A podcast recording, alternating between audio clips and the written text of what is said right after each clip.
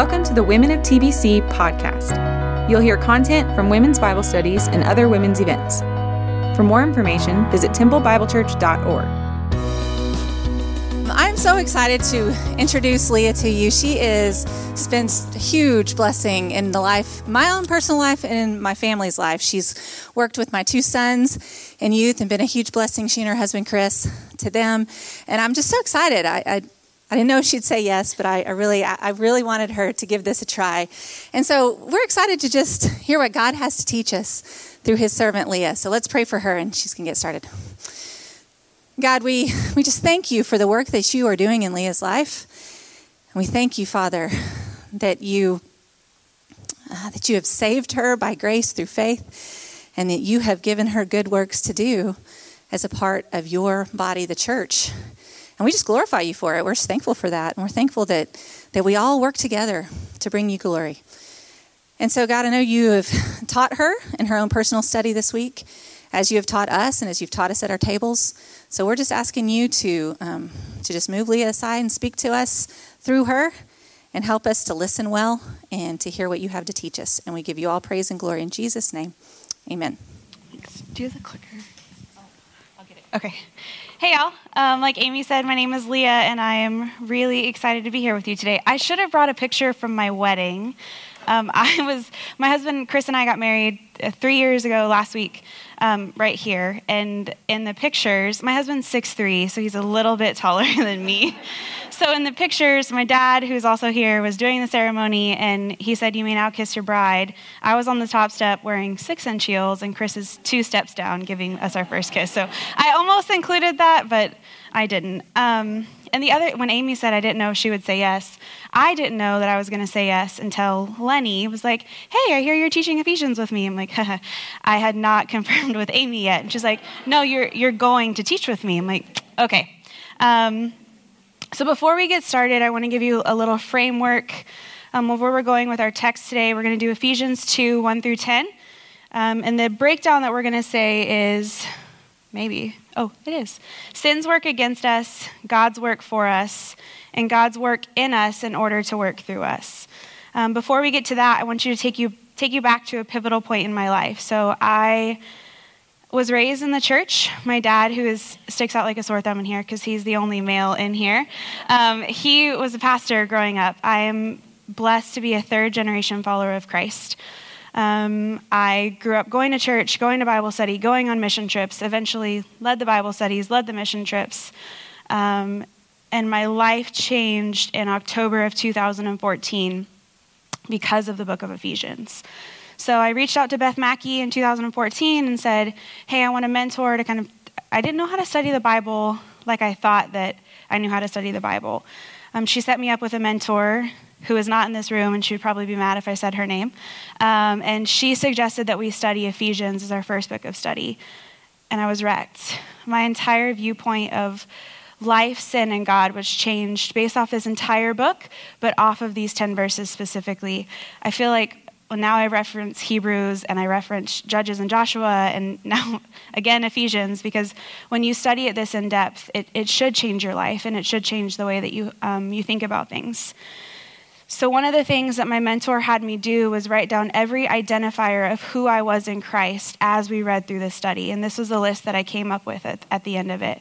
Um, this is, I go back to this all the time because when I don't know who I am, what is my purpose, what am I doing here, where is God, I go back to this list because Ephesians tells me who I am in Christ.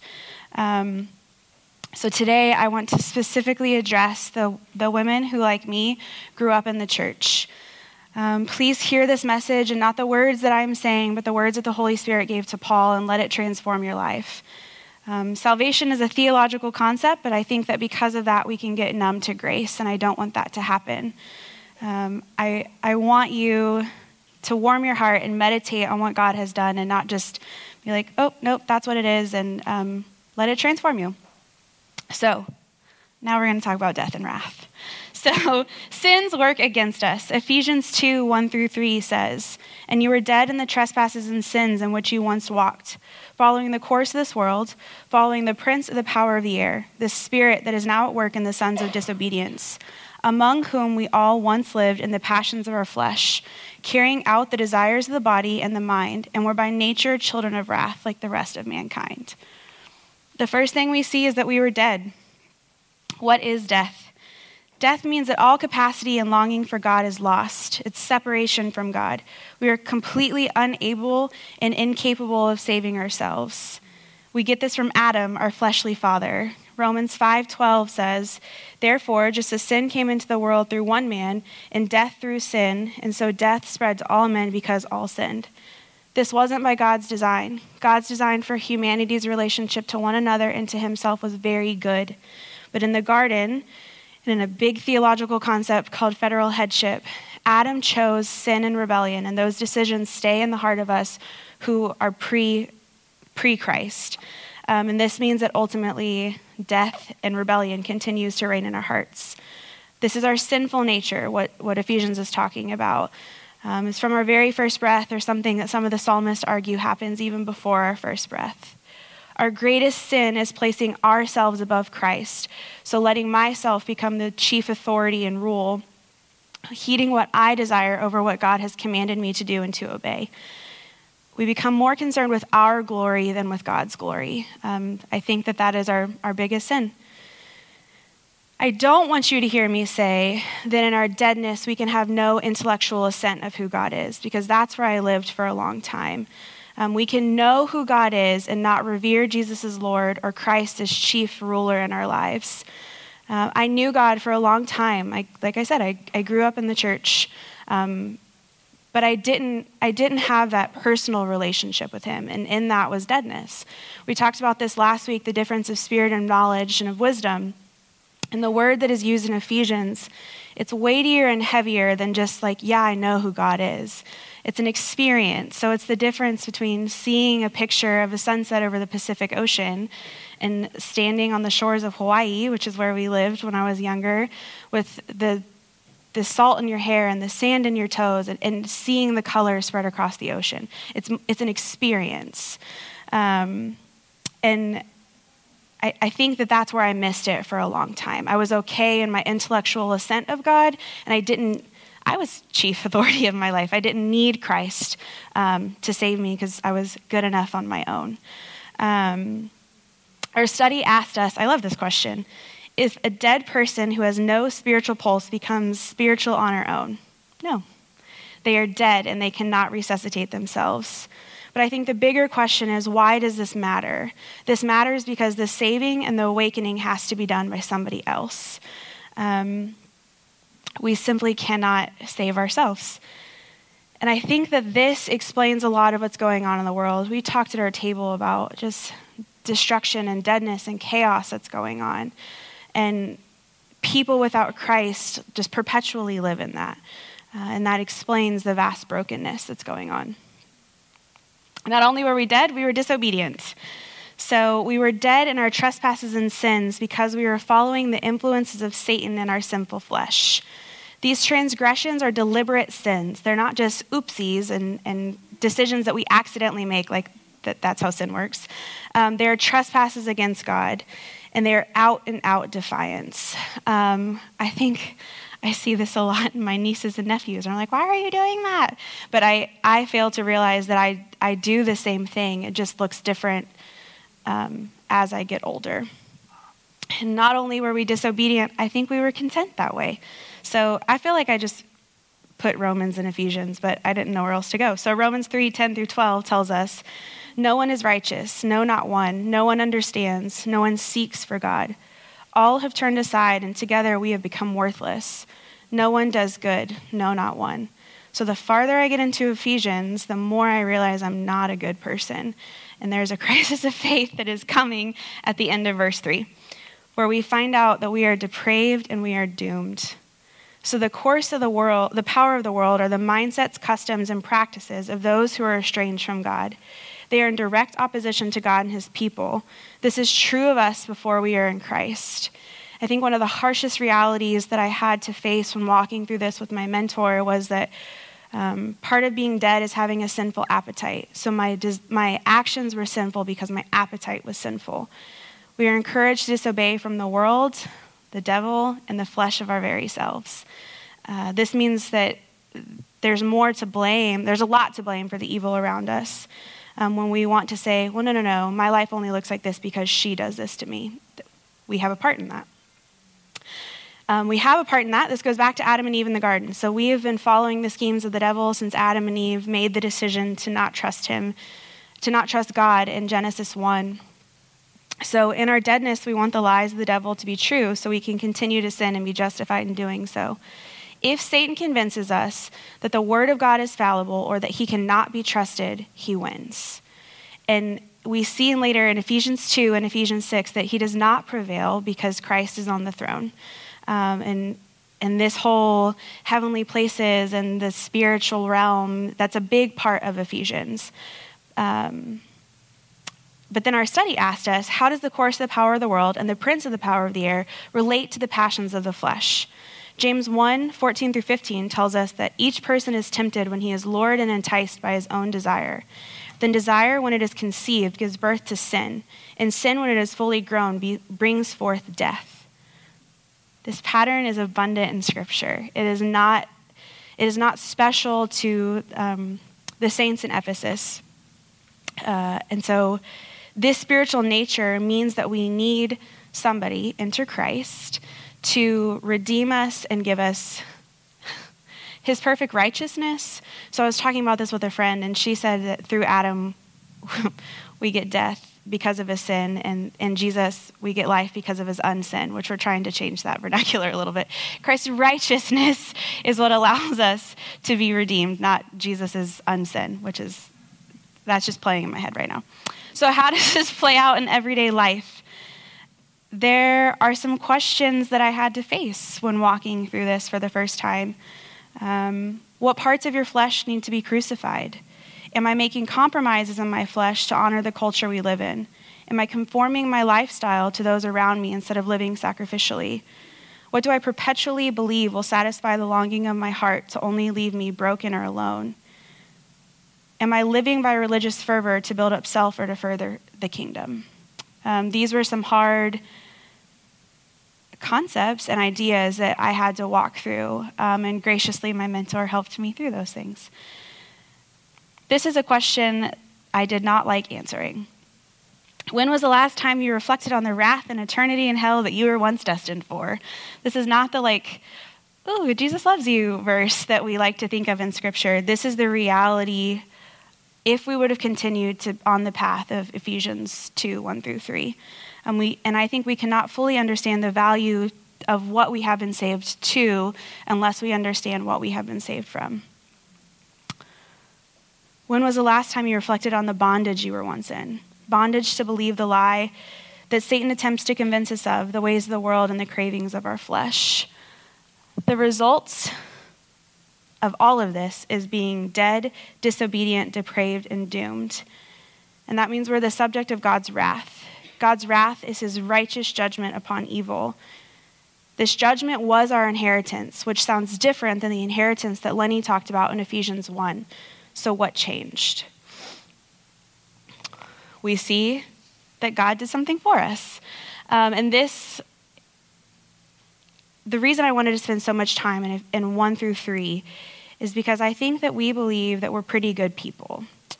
Um, and that I can do things to get God to choose me. I can do things to get God to love me. And that's, that's not the reality of our hearts. Um, and this is a concept like I, I really have to wrestle with that I'm not a pretty good person um, and that there's, there's something had to be done to get me to heaven.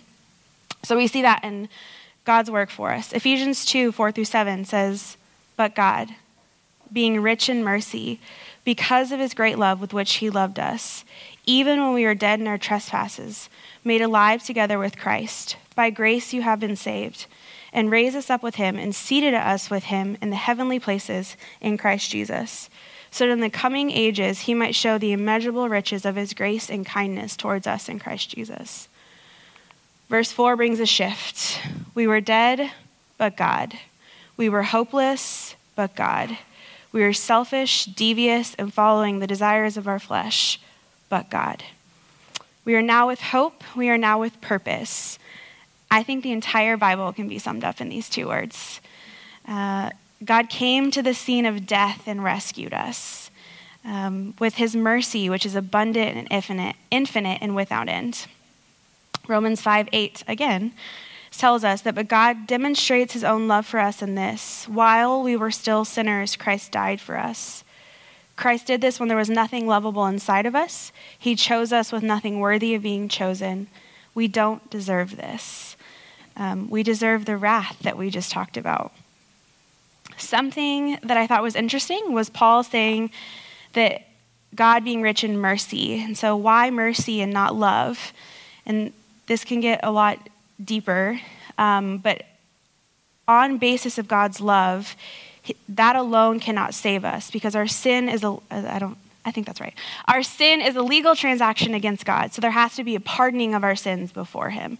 So while God does love us, our sin are those trespasses and those transgressions against Him. So God's mercy, the definition of God's mercy, is not getting what we do deserve, um, which is which is death. Romans 6 tells us that our, the wages of our sin is death. So God's mercy is not giving us that punishment. So it's God's mercy. Oh, good, it is up there. Um, I think that one's on the wrong one. We're going to come back to it. Okay, okay. Um, this is why they stand down there, because they're tall enough to see the screens. Um, so, uh, okay, the basis of our salvation is God's love in addition to his mercy, and we'll see later that the result of this is promoting his grace and kindness. Why does God's kindness matter? because Romans 2 4 tells us that God's kindness is what draws us to repentance. Um, this is different than every other religion, that the Godhead would come down to his people to rescue him, or to rescue us. That we don't have, we, we don't have to because we can't do anything to get um, God to love us. So I threatened to put a lot of rap songs in my talk, and instead I just referenced them on a slide at the end. But um, there's a song that says, what love is this? He sent his own to die for sin and bring us home. Got me feeling good, forget my feelings. When you heard a story about the hero dying for the villain. And I, my husband laughs at me because I cry while we're listening to rap in the car. But that, that is a, we are the villain. And that is not what we, I think, probably especially in America, want to think about. Um, but Jesus entered the trajectory of humanity and changed our course forever. 1 Peter 2, this is what I didn't see, it's on the other page. 224 tells us, He bore our sins in His body on the tree, that we might die to sin and live in righteousness. By His wounds you have been healed. This concept of but God has been an anchor for my soul these last three years. Um, Chris and I got married in January. He lost his job in April, so just three months later, he decided to go to college, um, and that was a difficult transition for us. We've mourned the loss of babies through miscarriages with our sisters and the loss of marriage through divorce with some of our family members. We've had deep hurts in relationships that have been marred through these last three, three years. And there's been times when my prayer is like, God, show me the but God in this situation. Um, so when you believe these words, it changes your life forever. Um, and I, I don't have to have the answers because I know, but God is at work, but God is good, but God is able, but God is merciful. Um, and I just, I keep going back to Ephesians 2 4. So, God has also made us alive and exalted. The Village Church in Flower Mound, Texas explains the gospel as this The gospel is not about making bad people good, it's about making dead people alive. Um, I'm going to say that again because I resonate on this a lot. The gospel isn't about making bad people good, it's about making dead people alive. And in that aliveness, we start looking more like Christ. So if we look at the words through Ephesians 2 4 through 7, we see that we are made alive, raised up, and seated in heavenly places. Our life reflects the life of Jesus Christ. Um, we talked about being raised. This is tremendous, tremendous news. This means that the same power that resurrected Christ from the dead is in us. What raised him from physical deadness raises us up from spiritual deadness and allows us, gives us the strength to crucify the flesh and to say yes to the things of God. Um, this power makes us look more like Christ, but it's His power that does this for us. In our Hebrew study, we talked about the significance of Christ being seated on the throne. That means that the work is finished. Um, and the priests in the Old Testament wouldn't sit down until the sacrifice and that whole rich, that whole system um, was finalized. So this is encouragement to us that the fight is over and that we are currently seated on the throne with Christ, which is a weird already and not yet situation. Um, but we are living in that heavenly realm with the battle over the, the, the evil spirits here already won. We have discussed what we have, we were saved from, but now we need to talk about what we are saved to, and that starts with um, saying we have been saved. This is a tricky tense, and I I feel like I don't always understand it, but in the Greek, I put the word I think up there because I'm not going to try to say that, um, but it, it it's a perfect tense. So it means we have been saved, we are saved, and we will be saved. So it's, a, it's an ongoing um, action. So this is good news. This is us being marked with the Holy Spirit. This goes back to um,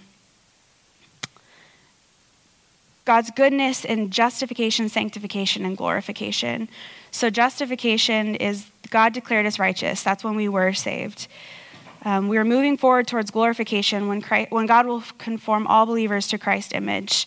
And now we're in this already not yet sanctification of progressively being made more like Christ. Um, Jen Wilkins says the gospel is not limited to justification. Justification r- results in positional holiness, sanctification results in practical holiness. But justification and sanctification are very good news. Both justification and sanctification are very good news. We are not merely saved from depravity, we are saved to holiness. Conversion entails consecration. And I think this is where it gets hard for people um, because we want it shows the true nature of our hearts. Like when, when things get hard or when we're not getting the blessings we thought we were supposed to get, then we, we back out. Um, but there's goodness to come from sanctification. Uh, sanctification means that we pull out all the nasty roots that are in our heart and we give them to the Lord t- to kill, and, and we start to look more like Him. We don't always want the struggle, but the struggle is always worth it because the end result is always goodness for us and glory for God. Um, and I, I, the security that is in this is that God's God's goodness to us and Christ's faithfulness to us is not based on our faithfulness to Him, because our faithfulness is futile at best. Um, and God is a pursuing God. And when I when I think of that concept, I go back to Judges, where He is that whole cycle. They rebel, they cry out. He saves, He restores. They they rebel, they cry out. Like God is a rescuing God, and He intervenes for His people. Um, we see this whole story played out in the story of the prodigal son in Luke 15. So, the son that left, which is the son we focus on, is us. Um, the, the son tells the father, I wish you dead, give me my inheritance so I could go. And the son followed after the passions of his flesh, where he thought freedom and life was. And it left him eating pig slop homeless, hungry, and desperate. And so he comes back to the Father. The Father is waiting for him to come home. He sees him on the horizon. It's not a surprise to him, he was anticipating his return. He hugs him, he puts the, the seal on him, the mark of the family on him, and he welcomes him back home. Um, our Father, in addition to Jesus Christ and the Holy Spirit, not only beckons us back home, but He provides the way for us to come back home with Jesus on the cross. All right, we got to roll for this next part. So, God's work in us in order to work through us. Ephesians 8 2, 8 through 10. For by grace you have been saved through faith. And this is not your own doing, it is a gift of God, not a result of works, so that no one may boast. For we are his workmanship, created in Christ Jesus for good works, which God prepared beforehand that we should walk in him. The word that is used for workmanship in Ephesians is a beautiful word. It's where we get poetry from. Um, this isn't an accident, it's a beautiful expression of God's affections towards us. For what were we created? To do good works on earth, where all our eternal status is seated and sealed. We're to faithfully live out those acts here to give glory to God. Um, oh, yeah, okay. So, this is a hard concept because we don't do things to get God to love us. We do things because God does love us. Um, and we do them because we are in pursuit of a greater intimacy with our Father. Uh, And no acts of service or specific action gains us access to heaven or closer access to Christ. These acts will naturally overflow as we move closer in relationship to the Father. Um, you have been redeemed not only for, but to a purpose. You haven't just been saved to be saved. You've been saved because, or saved because God is good. Well, that is right and true. But you've re- been redeemed to and for a purpose. 1 Peter 2 9 tells us that the purpose of us being set apart and called God's people is so that we may be, declare the excellencies of our God. The fact that God prepared them beforehand takes all of the pressure off of us. Um, something that we don't like to hear is that means it also takes the glory from us. Um, but this is good news that I don't have to be creative in how to serve God, or I don't have to judge where my status before Him is. Um, and I think that because it is finished, our striving can cease. We don't have to scurry around and try to make the house perfect. We, we, we can sit and we can rest and we can worship. Um, and this isn't a call to do all the things. I got to do all the things. No, that's, this isn't a call for that. Um, this is a call to do the things God has called you to do where God has called you to do them. Um, and I, we were talking at our table, and, and Amy mentioned this that my husband and I have worked with the youth for four years. So for Chris and I, this looks like saying yes to the things that are presented to us in the church. Like, hey, we need you to walk alongside this girl going through this. Yeah, when can I meet her? Hey, we need you to do this with this, this guy. Yeah, when can we meet him? Like, it, it's saying yes to where we are because we feel like God has called us to, to be with the youth. Um, I think this is the choose this day whom you will serve passage of Ephesians. So, the recognition of the work Christ has done for us must change the way we view our sins, the way we treat others, and the way we take part in the works God has given his people. While the presence of sin remains, its penalty and power over us died on the cross with Christ. We're able to choose him and his ways. We are free to die to self and exalt our King. So, what does this look like practically? This means we can now be obedient because we're following Christ's example. This means we are energized and guided by the Holy Spirit. We are the object of God's affection, and we are walking in good works due to being made alive and seated with Christ in heaven. Um, we, we can't choose our old nature anymore. We have this new nature in Christ um, to, to follow. And it's, it's when there's two lists, it's really easy to see which one we should fall under. Even when I'm tempted, so sometimes I have to ask myself, what lie of the devil am I, t- am I tempted to believe to push me to the left side of this, this category? Um, what am I choosing? Which way am I choosing to go? So here's my charge. What good works is God calling you to? Last week, we talked specifically about the importance of the local church, and we'll talk about that again in Ephesians 3. So, when I was like, what good works are we called to? My mind goes to our core values, which are a really, really good way to assess this for us. What is God calling you to surrender? Um, maybe that looks like you're kind of where I was at 2014, a crisis of faith, um, and you, you need to talk about that with your table leaders. That's fine.